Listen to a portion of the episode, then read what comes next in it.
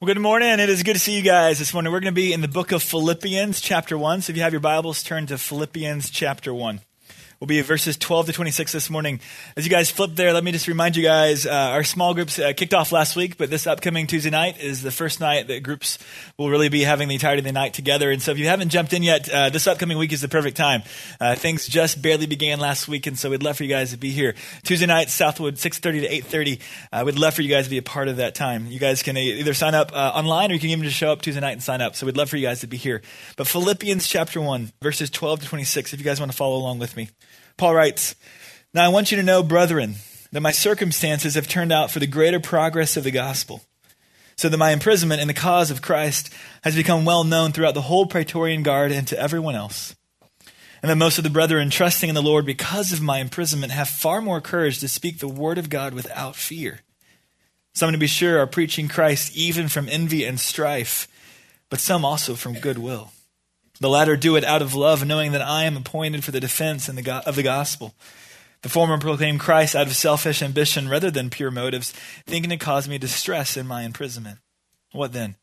Only that in every way, whether in pretense or in truth, Christ is proclaimed, and in this I rejoice. Yes, and I will rejoice, for I know that this will turn out for my deliverance through your prayers and the provision of the Spirit of Jesus Christ, according to my earnest expectation and hope, that I will not be put to shame in anything but with all boldness, Christ will even now, as always, be exalted in my body, whether by life or by death. For to me, to live is Christ, and to die is gain. You pray with me. Father God, we give you great thanks for your word. Um, Father, I thank you that you have uh, not left us without witness, that you've not left us without your revelation and without your word. Father, I thank you that you have spoken to us. And I pray this morning, even as we look at it, Lord, I pray that your word would ring true to us. I pray that you would illuminate our minds, that you would allow us to grasp it and understand it. Father, I pray that you would give us hearts that are responsive to you, Lord. And I pray that you would use me however you see fit. I pray that you give us just a richness as we gather around your word this morning for just a brief time. I pray that you would remove distractions and different things and concerns and anxieties and allow us just to hear your word, uh, to meet with you. Father, we so desperately need you. Uh, we need your presence. We need your spirit. And Father, I pray that you would be with us this morning in a powerful way, that you would allow your word to be powerful in our lives and in our hearts, and that you would transform us through it this morning. Father, we ask for these things this morning through your Son and by your Spirit. Amen. Uh, one of the things about me is uh, you guys may not realize, even though I have a two year old, I have always been and still remain deathly afraid of infants. All right. Uh, a lot of our friends are constantly having babies, and we always go and have the same scene that occurs in the hospital. We see their baby, which they think is precious. Um, it usually is, okay. Um, but then they ask me if I want to hold their baby. And I have kind of come to a place where I just realize I, I don't want to hold their baby. And, and I proceed to tell them, I'm good. I'm fine, you know? Uh, uh, and one of the reasons why is not just because I fear crying, but I, I, remember hearing a story through college that has stuck with me and, and just reaches the depths of my heart. Uh, I had a good, good friend in college who was babysitting one time and she was watching a little infant. And this infant was a boy and he got squirmy and all of a sudden he began to squirm and he, she, she began to lose her grip of him. And in fumbling with the boy, all of a sudden she uh, began to flip and, and he got airborne at some point in some way and it eventually ended up flipping through the air, landing between a couch and a wall. All right? Now, the baby was completely fine. But the result for me was I want no part of holding babies, all right? I just have been terrified thinking risk reward, right? There's a reward of, of friends thinking, hey, you love my baby, but then the risk of if I drop the baby, this isn't going to be good for our friendship, right? And, and so for, for a lot of my life, and even to this day, I am still deathly afraid of infants, all right? My own infant and my own responsibility is a little bit different, but with anyone else's infant, I've been terrified. And I remember a couple years ago when we got ready to have our little girl, I remember someone, uh, knowing my fear, uh, sent me uh, an email for with a series of just classic how to's of, of handling a baby, all right? Uh, just some basic do's and some don'ts. And I don't know if you guys have ever seen these before, but, you know, if you ever have a chance to babysit or if you're ever working in the nursery or maybe you have a niece or nephew, these might be helpful to you guys. They were incredibly helpful to me. And some of them may be common sense for you guys, but they were huge for me. In terms of lifting a baby, it is, it is good to hold from the neck and the back, but not just to lift from the head. Some of you guys are laughing because you're like, of course, all right? But I was like, oh, that's, that's really helpful. That's great. Or maybe exercising a baby, all right? It's good to work the legs like a bicycle, but uh, bench press, not good for a baby, right? I love the little coach over the baby, like screaming, right? Helping a baby teeth, all right? Uh, case you ever wanted this, good with a passy, not good with your old gym shoe. Just FYI, classic do's and don'ts. How about calming a baby? It's good to hold the baby and calm them. That might have gone over the line, I don't know. But whiskey, not good for a baby, all right? How about bonding with the baby, right? You know, sweet, sweet gentle talk, but n- no coffee lattes at Starbucks, right? Last one. When waking a baby, best to. I'm totally losing you guys, all right? It's best to speak gently and arouse them to sleep and not blow an air horn in their face, right? You guys, you guys are all laughing because these are just absolutely obvious, right? These do's and don'ts of ha- handling and caring for a baby are completely obvious and common sense to all of us, right? None of us are going, oh, I never thought of that, right? You know, none of us are, in a sense, caught off guard or going, that really isn't what my instincts and my intuition told me, right? And in many things of life, not just handling a baby, I think most of life, honestly, often is just common sense, right? Much of life really is just things we grasp by instinct and by intuition, things that don't really blow us out of the water. And yet, really, when it comes to the spiritual life, and we're going to look this morning in Philippians chapter 1, what we're going to see is that much of the spiritual life really is about a set of paradoxes, right? Many of the things that are true in the spiritual arena are not things that you just grasp by intuition and instincts. The things that defy common sense, and much of what is true of God, of you and I, and of the spiritual arena, really are things that you and I do not grasp by common sense. In fact, common sense defies these realities. Philippians 1, verses 12 to 26, Paul is going to highlight for you and I a series of paradoxes uh, that are going to be absolutely critical for you and I to grasp. They define the spiritual arena, they define a walk with God, and they define how God is moving and working in our lives. And really, as we look at Philippians chapter 1, verses 12 to 26, Paul is going to begin in this section. It's really much of an update or a progress report. Remember in verse 12, notice what Paul says. He says, Brethren, I want you to know that my circumstances have turned out for the greater progress of the gospel. Uh, this section, this, this part of the letter really is just a simple progress report. It's a midterm evaluation. It's, hey, hey guys, here's what's going on with me. Here's what's going on in this uh, mission that we've collectively come alongside of each other with. If you guys have been with us the last few weeks, we've noticed and we've talked that Paul is writing to a church that really, this letter is essentially a, a thank you note.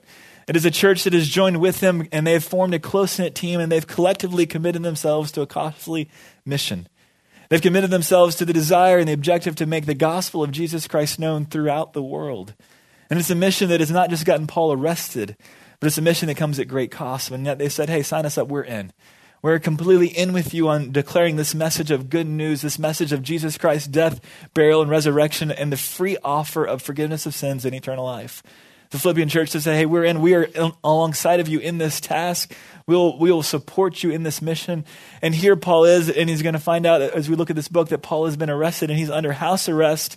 He's appealed to Caesar and he's waiting a trial in Rome. Is really the, the context for this letter. And so Paul writes to them and he says to the Philippians, hey, I want you to know, in a sense, I'm okay. I want you guys to know about my circumstances. And in talking about his circumstances, you and I are going to see really, in many ways, an irony of circumstances. Paul is going to unfold for them really what his circumstances look like, feel like, and then ultimately what God is doing with them. And yet there's going to be great irony in this because what we're going to see on the surface would seem completely preposterous for what Paul will say is actually going on. Fact, as he talks of his chains, what we're going to find is that he's going to speak in, in different ways of the constraints of his chains. That he's been arrested, and therefore there's been a limitation seemingly on what God is doing and, and on his freedom on his life. Notice he says in verse 13, so that my imprisonment in the cause of Christ has become well known throughout the whole Praetorian Guard and to everyone else. Simply put, Paul had been arrested and he faced an opposition that was external. Uh, the entire Roman Empire, in a sense, and, and those that were in power and in, in authority had, had pitted themselves and were opposed to him, his ministry, and his message. They wanted no part of it, and so he's in prison and he's waiting trial for this message of hope, this message of peace, this good news of the gospel of Jesus Christ. He's been pitted against, he's opposed externally, but it's not just external, there's also internal opposition. Notice what he says in verse 15. Notice who else is opposed to him. This is this blows me away. Verse 15, he says, Some to be sure are preaching Christ even from envy and strife. It says that there are some out there who are declaring the message of the good news of Jesus Christ, and they're doing it out of strife and out of envy against Paul. Why?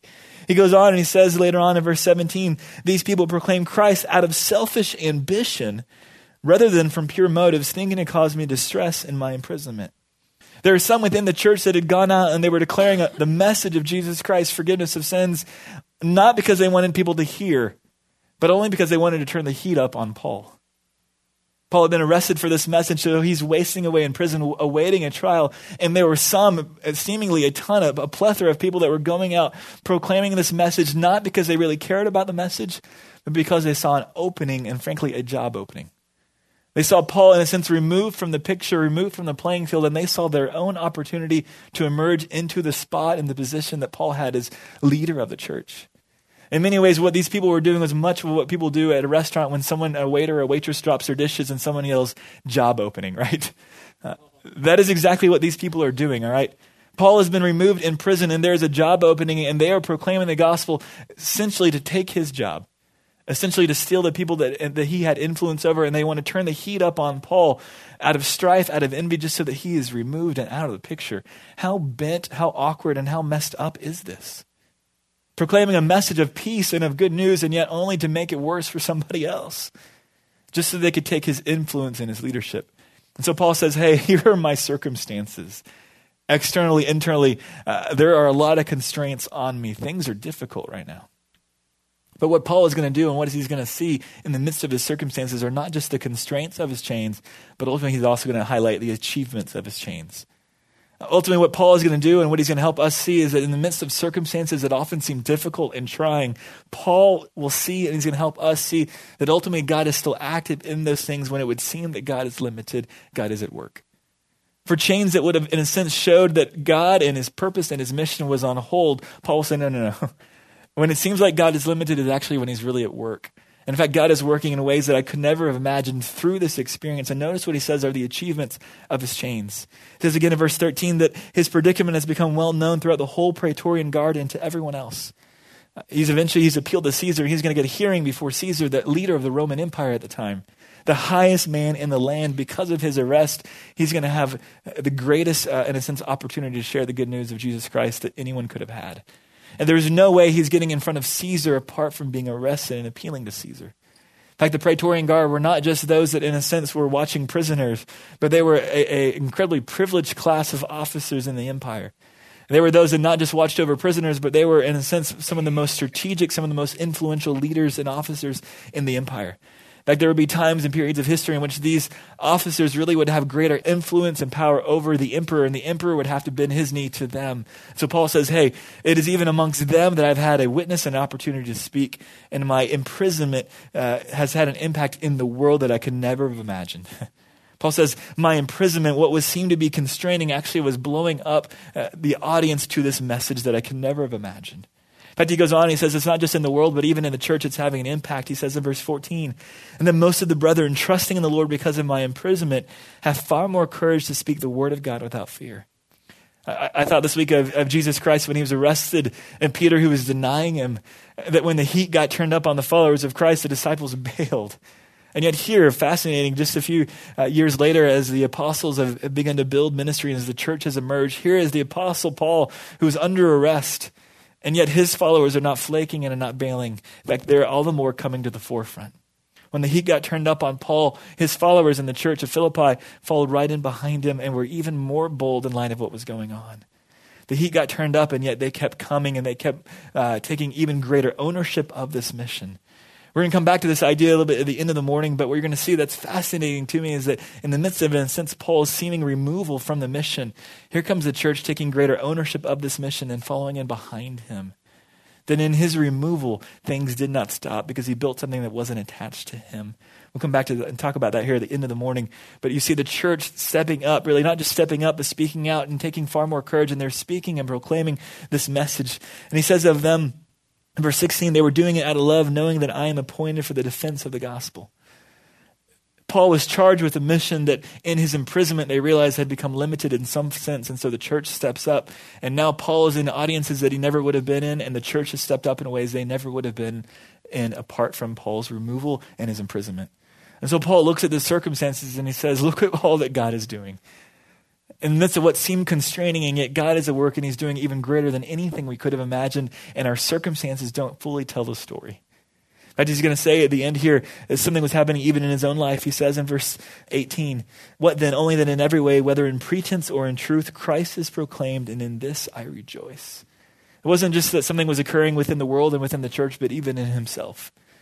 He says that there are some people who are proclaiming Jesus because they hate me, and some are proclaiming Jesus because they love Jesus.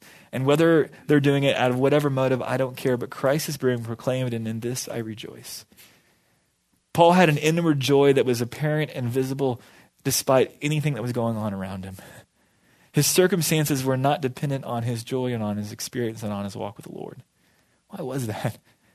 Why, in the midst of all this heat and difficulty, could Paul find a joy no matter his circumstances?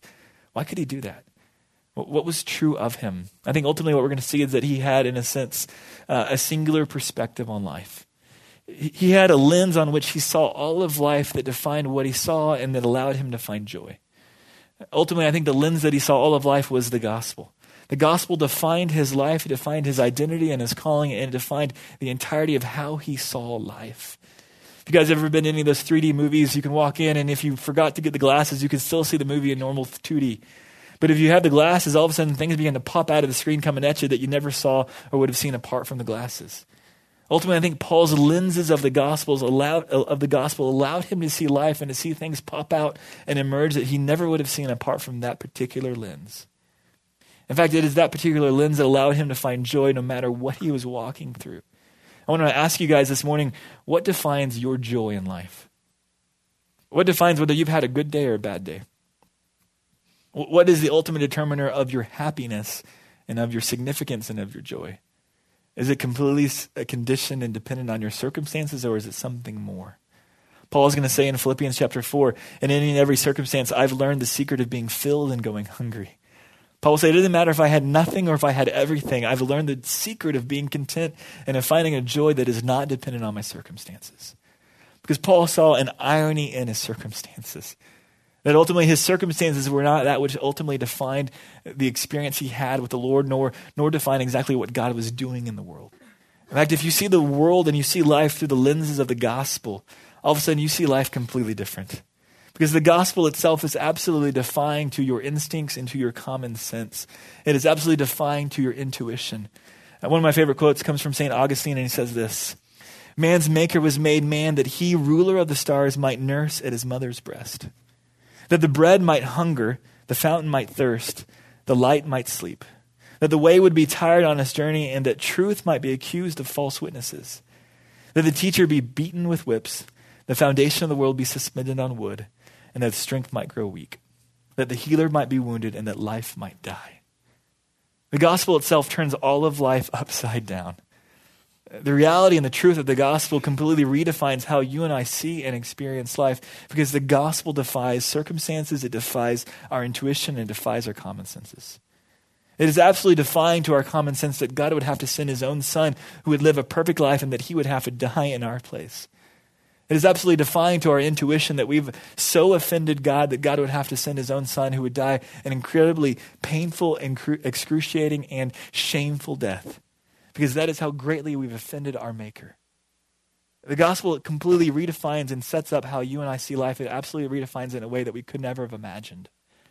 I think as we think about the gospel, and we think about what God has done, I think it totally causes you and I to see life in ways that are not so true on the surface. That when we see life through the gospel, ultimately, life is never what it seems on the surface. That when you and I see life through the gospel, life is never what our circumstances tell us because God is always at work and He's always doing something, often when we can never experience it and when we most want to question it. One of my fa- other favorite quotes that some of y'all have heard before comes from a guy named Alister McGrath, and he says this. Speaking of difficulty, speaking of circumstances and what do they mean, he says this Experience or our circumstances cannot be allowed to have the final word. It must be judged and shown as deceptive and misleading. The cross draws our attention to the sheer unreliability of experience as a guide to the presence and the activity of God. When you and I most wonder where He is and why He's not present or doesn't seem to be at work, that is when He's often working in the most powerful ways beyond our own imagination. God is active and He's present in the world quite independently of whether we experience Him as being so. Experience declared that God was absent from Calvary at the cross only to have its verdict humiliatingly overturned on the third day. McGrath makes the point so powerfully that when you and I are walking through circumstances that seem to defy and sense where is God and what is God doing, uh, circumstances never have the final word on what God is doing. In fact, for Paul, they didn't, which is why he could say in the midst of this that his circumstances had turned out for the greater progress of the gospel. Because when you and I see life through the lenses of the gospel, life is never what it seems. Our circumstances are never what they seem. I don't know if you're walking through things even right now where you wonder, where is God? Where is He right now? Where was He this past Christmas break when something happened? Where was He in your childhood when something happened? And ultimately, I'll tell you guys the question, or the answer to the question is, I don't know. I don't know exactly where God was. I don't know exactly how God is using those circumstances for the furthering of His purposes. I don't know how you find evil and you find tragedy and you ask where God is, and I don't know how you get an answer from that. That's one of the hardest things there is. And I think for many of us, it's a shared experience. We all wonder in the midst of our circumstances, what is God doing? Where is He? Why does He seem so far? Why does He seem so silent? It would have been on that day on the hill at a cross when Jesus was crucified that everyone would have said, Where is God? How is this turning out anything like we thought? for the Savior, the Lamb of God, to be crucified on the behalf of humanity, we could never have imagined what God was doing. And we surely couldn't imagine what God would do three days later when his son, Jesus Christ, would be resurrected from the grave, showing that he had the power over death and sin and the ability to forgive sins. For, for those that were at the time, they only had to wait three days to see that verdict at the cross overturned. the reality for many of us in the midst of our circumstances is we often have to wait far more than three days to see the meaning and the significance of some of our circumstances. In, a moment like this in the cross, or the moment like the book of Philippians, we get moments in the scriptures where God, in a sense, pulls back the fabric, pulls back the curtain, and He shows us exactly what He's doing and how He's using circumstances. For some of us in our lives, God doesn't necessarily do that. God doesn't necessarily always pull back the curtain and show us exactly what He's doing and how He's working behind the scenes. Yet the scriptures come in to say, even when you cannot see, and even when the curtain is not pulled back, trust me because I'm good and I'm faithful and I'm at work, whether you can see me or not. And I think for Paul, he really could hang in for two purposes and two reasons. One was he saw the life through the lenses of the gospel and it changed everything. Second thing is I think he had a steady patience on God. He had a steady patience. The apostles and the disciples waited three days after the cross. Paul is going to wait even longer. Notice what he says of his own circumstances. As we look at verse 19 and on, what Paul is going to do is he's going to shift from what God has done to what he expects God to do. He's going to shift from God's working in the past through circumstances, and he's going to begin to shift toward what he expects God to do looking forward. Notice what he says in verse 19. And yes, and I will rejoice, for I know that this will turn out for my deliverance through your prayers and the provision of the Spirit of Jesus Christ. According to my earnest expectation and hope that I will not be put to shame in anything but that with all boldness Christ will even now as always be exalted in my body, whether by life or by death. What is Paul saying? I think he's shifting from the past to the future, and he's concerned with something that is absolutely human, all right? I think as he awaits trial and as he looks at his own uh, potential uh, chance to be sentenced to death, I think he's concerned about his reputation. I think he's concerned with what people are going to think about him. He says in verse 19, and I know this will turn out for my deliverance. Uh, the word deliverance there is the same Greek word that we get salvation. And so is Paul saying this will turn out for my salvation? Is he saying that this will turn out so that I can escape hell and get heaven? I don't think that's the lens with which he's talking. I don't think he's talking in that regard. I think he explains exactly the kind of deliverance or rescue he's hoping for uh, in verse 20. It says, according to my earnest expectation and hope that I will not be put to shame in anything. Remember the context. Paul is on trial for the gospel. He's on trial as an apostle. And the question he has is, what are people going to think? I think for many of us, we put Paul on a great pedestal uh, and, have a difficulty uh, identifying with him. And yet here, I think you see a quite human part of him. He's saying, and since I, I'm confident that I'm going to escape shame, I'm confident that my reputation won't be dragged through the mud. But I want you guys to notice the timetable of his confidence. Notice he says that he thinks this is going to happen, uh, notice at the very end, uh, whether by life or by death. I think Paul, as he looked at his trial that was approaching, I think he was completely aware that this trial could lead toward his release from prison or could even lead toward his death. And I think he was perfectly aware and perfectly willing to be patient enough on God to show the purpose and the, and the, the significance of his circumstances, not just over three days, but even if it meant toward his death, the entirety of the remaining aspect of his life that he had. And so he says, whether in my life or in my death, I'm confident that I'm going to be delivered from shame. Why? Why was he so confident that even if he was going to be crucified in this trial and killed, why was he so confident that his reputation would emerge unscathed? In fact, I think it's going to emerge unscathed not in the temporal time immediately following his death, but I think he's looking a much more longer time and longer span. As he says, notice in verse 21, notice who his reputation is locked up with and hand in hand with. Again, verse 20, according to my earnest expectation and hope that I will not be put to shame in anything, but that with all boldness Christ will even now as always be exalted in my body, whether by life or death. Notice whose reputation is his linked hand in hand with is Jesus Christ.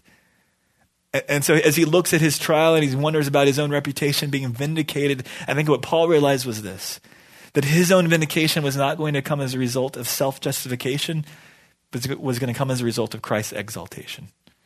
That as he stood trial, and as he worried about his own reputation, he realized it wasn't going to be saved by self justification, but is going to be saved by Christ's exaltation. His own reputation and his own life is so linked up and so tied with Jesus Christ, there is no way to separate them apart, which is why he concludes in verse 21 with one of the most powerful statements of the entire book. He says this For to me, to live is Christ, and to die is gain. It's one of the most powerful moments in the book, and yet I have no idea what he's trying to say. and that it is absolutely defying to our common sense and our intuition. To live is Christ and to die is gain. This is one of the great paradoxes of the book in the sense what is Paul saying? What gain does there ever come from death? What gain does there ever come from sacrifice and suffering? And Paul says there was great gain to come even in death because the entirety of his life was Jesus Christ. The entirety of how he saw his life, the entirety of the purpose was to worship and to make Jesus Christ known. And so that was the lens by which he saw the entirety of his life. And so even death itself was not fearful to him because he saw even in his death, Christ could use that to accomplish his purpose even at a grander scale. And if that was what God wanted to do, so be it. Paul's going to make a statement here in verse 21 that I just, in a sense, recoil from. That is really hard. That is really hard to grasp and really hard to believe. In fact, this isn't the only paradox we find in our scriptures. I love uh, the Bible because they're full of them, right? Things that just defy our experience and our own intuition. Blessed are the meek. Blessed are the persecuted. What is the blessing that comes with persecution? You have to lose your life to find it, Jesus will say in the Gospels. In order to find your life, you have to lose it. That makes no sense to me whatsoever, right? And the scriptures are full of statements like that that just defy our common sense and our own intuition because the spiritual life does that. The spiritual life defies everything that our instincts say because God is doing things so far beyond what you and I can see and sometimes even what you and I are experiencing. And so Paul will say, when I look at my life, when I even look at my death, I'm so confident of my reputation and even of my legacy because it's tied inextricably to Jesus Christ. So he says in verse 21, he says, essentially as he moves on, it's not just that he has a steady patience, but he, we're going to see that he's going to make a sacrificial production. That his entire life is a sacrifice in which he's going to produce his life into someone else. And so he's going to say, if, if Jesus wants to take me in this trial, so be it. But if he's going to leave me here, here's the purposes that Jesus has for me. Notice what he says moving on in verse 22. But if I am to live on in the flesh, this will mean fruitful labor for me, and I do not know which to choose. But I am hard pressed, hard pressed from both directions, having the desire to depart and to be with Christ, for that is very much better. And yet, despite his desire to be with Christ, he realizes Christ has him here, and so he says, Yet to remain on in the flesh is more necessary for your sake. Convinced of this, I know that I will remain and continue with you all for your progress and joy in the faith, so that your proud confidence in me may abound in Christ Jesus through my coming to you again. Paul will say, if Christ is going to take me in my death, so be it. But if he's going to leave me here with my life, then here's what I'm going to do I'm going to sacrifice my life and produce my life into somebody else. And so he saw himself in the purpose of his life to leave behind a legacy and to leave behind a building and a church and a kingdom that would be established and that would continue after him. One of the things I love about Philippians uh, chapter 1 here is that Paul is going to get a sneak preview of his legacy. He's going to get a sneak preview of the life that he's going to leave behind as he's in prison and he's in a sense removed from the picture, what he sees and what he notices is that those that he's built his life into are going to follow in right behind him and in fact take the place even more greatly than the one that he held. Then in his absence, in his removal, comes the church behind him and emerging not just in the cities that he traveled, but throughout Asia Minor and throughout the world. And what gets left behind in his life is something even greater than anything that he did in his life. Ultimately, because what, why that is, is because he invested his life into something that wasn't just about him. If you invest your life into things that are just about you, and when you depart, those things are over. If your life is invested in something that is primarily about you, when you depart, whether it is in your death or even if you invested your life here at Texas A&M or at Blend for something that is entirely about you, when you leave, there is no lasting value. There's no lasting impact of your time here. What I want to ask you this morning is, what are you investing your life into this semester? What is it, the kingdom that you are trying to build? What is it you are trying to build up and see established? And ultimately, let me ask you the question is when you guys leave this place, what gets left behind? Paul gets a sneak preview in his imprisonment that what gets left behind is something even greater than he saw in his presence. And really, that is the true significance of a leader. It is in a leader's absence that we really see this, the significance of his time and not in his presence. Not what was there, not, was, not what was existing when he was leading, but what was existing when he takes off. Even for Apple, in the midst of all their greatness, what we'll see truly of Steve Jobs in the book that will be written about him is not the one that's written right now, but will be the one that's written in 10, 20, 30 years later when we see what he left behind. Did he raise up others around him that would take the charge and carry on, or did he just build it and maintain power and hold it himself? For Paul, for the Apostle Paul, he built his life into others and handed things off to them so that they could be raised up and that they could be trained and carry on even greater to things that he could never have done himself. I want to ask you this morning, as we've talked even in the last few weeks, the charge that Paul gave, that Christ gave to Paul, and the charge that Paul gives to you and I is to make disciples. Uh, Matthew 28, uh, all authority in heaven has been given so that you and I would be charged to go out and declare Jesus Christ to all people, uh, baptizing them in the name of the Father and the Son and the Holy Spirit, teaching them to observe all that I have commanded you. It's the great commission that Jesus gave the first apostles of the first century church that is passed on to you and I. And the question is, are we building that kingdom? Are you investing your life this semester into others that you will leave behind? Some of you guys are nearing graduation, and the question is not just what you will graduate. The question I have for you this morning is what are you going to leave behind here? Have you built something and have you invested your life in a way this semester into something and in your time here at A&M or Blinn that you're going to leave something behind that will be far more lasting than just your own time here? I want to challenge you to make disciples. Uh, to build yourself into other people and to have an impact that will be far more eternal than anything you can do uh, as you build your life into others that will carry on the message of Jesus Christ. And you cannot make disciples until you are a disciple. So I want to continue to challenge you to walk with Jesus Christ. And even if you've just entered this thing called the spiritual life, maybe just this past week was the first time you believed in Jesus. It is not too early even to begin to speak of the faith that you have. even if you were just an infant in the spiritual life, you have something to pass on and something to share with somebody. So even as a church, there's all kinds of opportunities that we want to extend to you, not just in college ministry, but you have opportunities all throughout this church to make an impact and leave a legacy behind. Uh, there's children's ministry, there's youth ministry, there's college ministry, there's all kinds of areas that you can serve and you can invest yourself so that you have an impact even when you take off from this place. Ultimately, I realize as you guys come through this place, it, it, once I leave this place in two years, there may be not a student who knows me. It could be two years after my departure, and no one may know me. And my significance and my impact is not seen in what's here now, but it will be what's here later. And your impact is the same. Not what's here during your time, but what is going to be here in your departure, because the significance of a leader is never seen in his presence, it's always seen in his absence. Great quote I ran across this week. Often the crowd does not recognize a leader until he is gone, and then they build up a monument for him with the stones they threw at him in his life. All right? I think often the greatness of a leader is never seen when he's present. And it may be that your impact here will not be seen while you are here, but it will be seen when you take off. I want to challenge you to invest yourself into something that will be left behind into the lives of others that you may not know now. And so if you're looking for a place to serve, come talk to us. Small groups are a great spot just to begin that process, but there's all kinds of opportunities to serve in our church body, children's ministry, youth ministry. Uh, if you want to be mentored, if you want to be discipled, if that's what you're looking for, come talk to us. We'd love to make that happen as well. We want to see you stretched in your faith so that you have an opportunity to begin to stretch someone else in their faith. As someone is grabbing you and pulling you up as you're grabbing someone else and pulling them up with you. Leaving a legacy in the next generation that follows behind you guys. We say this all over and over again, uh, but as a church, our mission statement is this to raise up next generation leaders to reach our world for Christ.